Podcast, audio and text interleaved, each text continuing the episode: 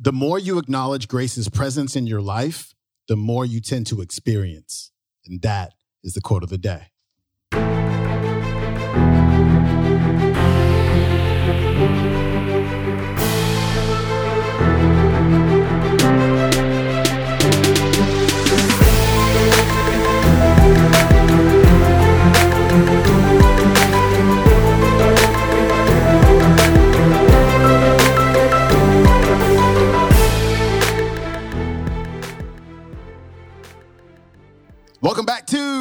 The Day Show. I'm your host, Sean Croxton of SeanCroxton.com. It's Friday. We're going to do a little something different today. Instead of Finance Friday or Flashback Friday, we're going to have Tony Robbins Friday. Today, Tony's on the show to teach you two skills you must master to have a life you love.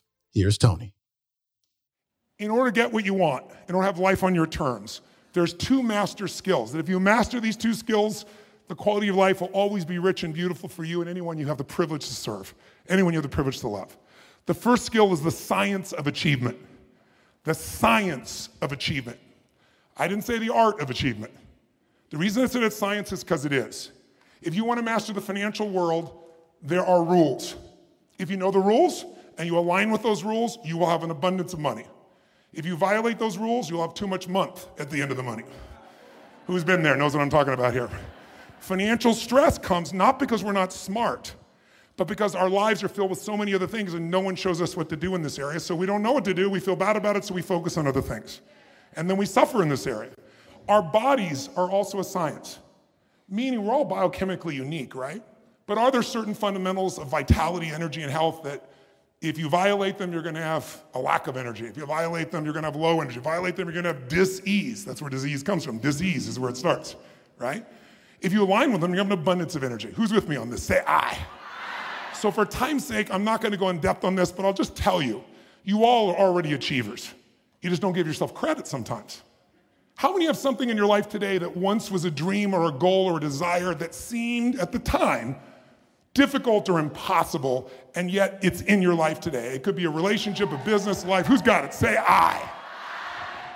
Then you already know how to do this. Think of something that once seemed impossible and you achieved, and ask yourself, what's the first thing I did to achieve that? And I would submit to you that if you search later on, based on experience of millions of people, the first thing that happened is something grabbed you.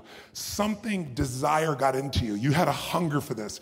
And if it was something that you couldn't stop thinking about, where you started really obsessing about it, that was the first gauge. How many of you put tremendous focus into this area of your life? There was a lot of focus.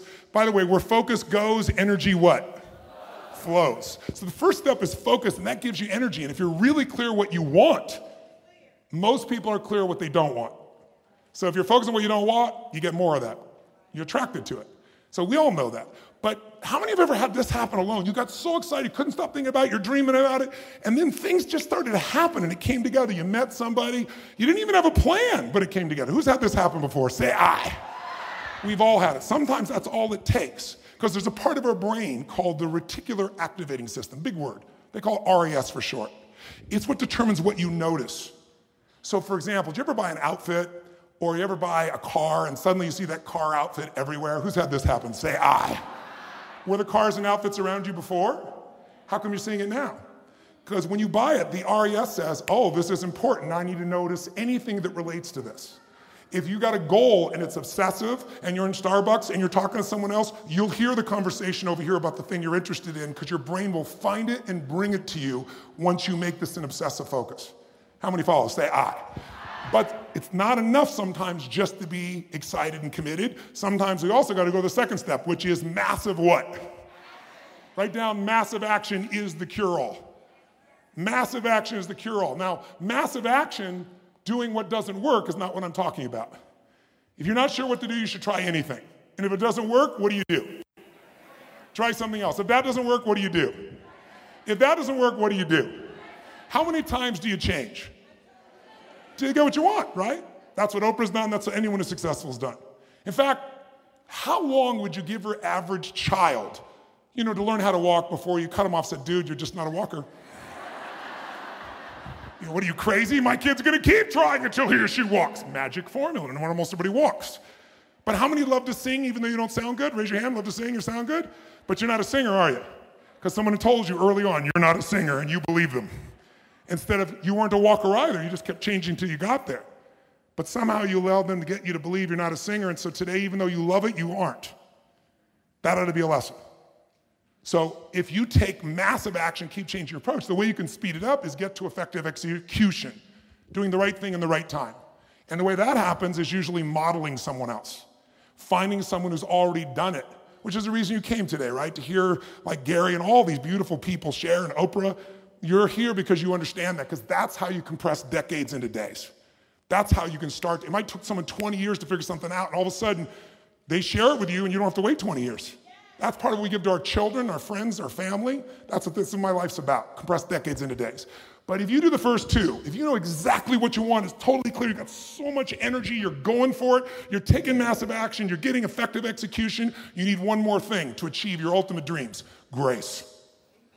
Some people call it God. Some people call it luck. I think they're confused. But whatever you want to call it, you need that element as well. And the only thing I can tell you about grace is the more you acknowledge grace's presence in your life, the more you tend to experience. Because no matter how hard you and I work, we didn't create arriving at this time in human history where you can pull this thing out and get the answer just about any question, connect with anybody you love. Where you drive on streets you didn't have to make, you read books you didn't have to write. We're all privileged. We all have grace in our lives. And the more we experience it with these first two steps in front of it, there is no grace without you doing your part. Faith without works is dead, right? So we got to do our part. That's achievement.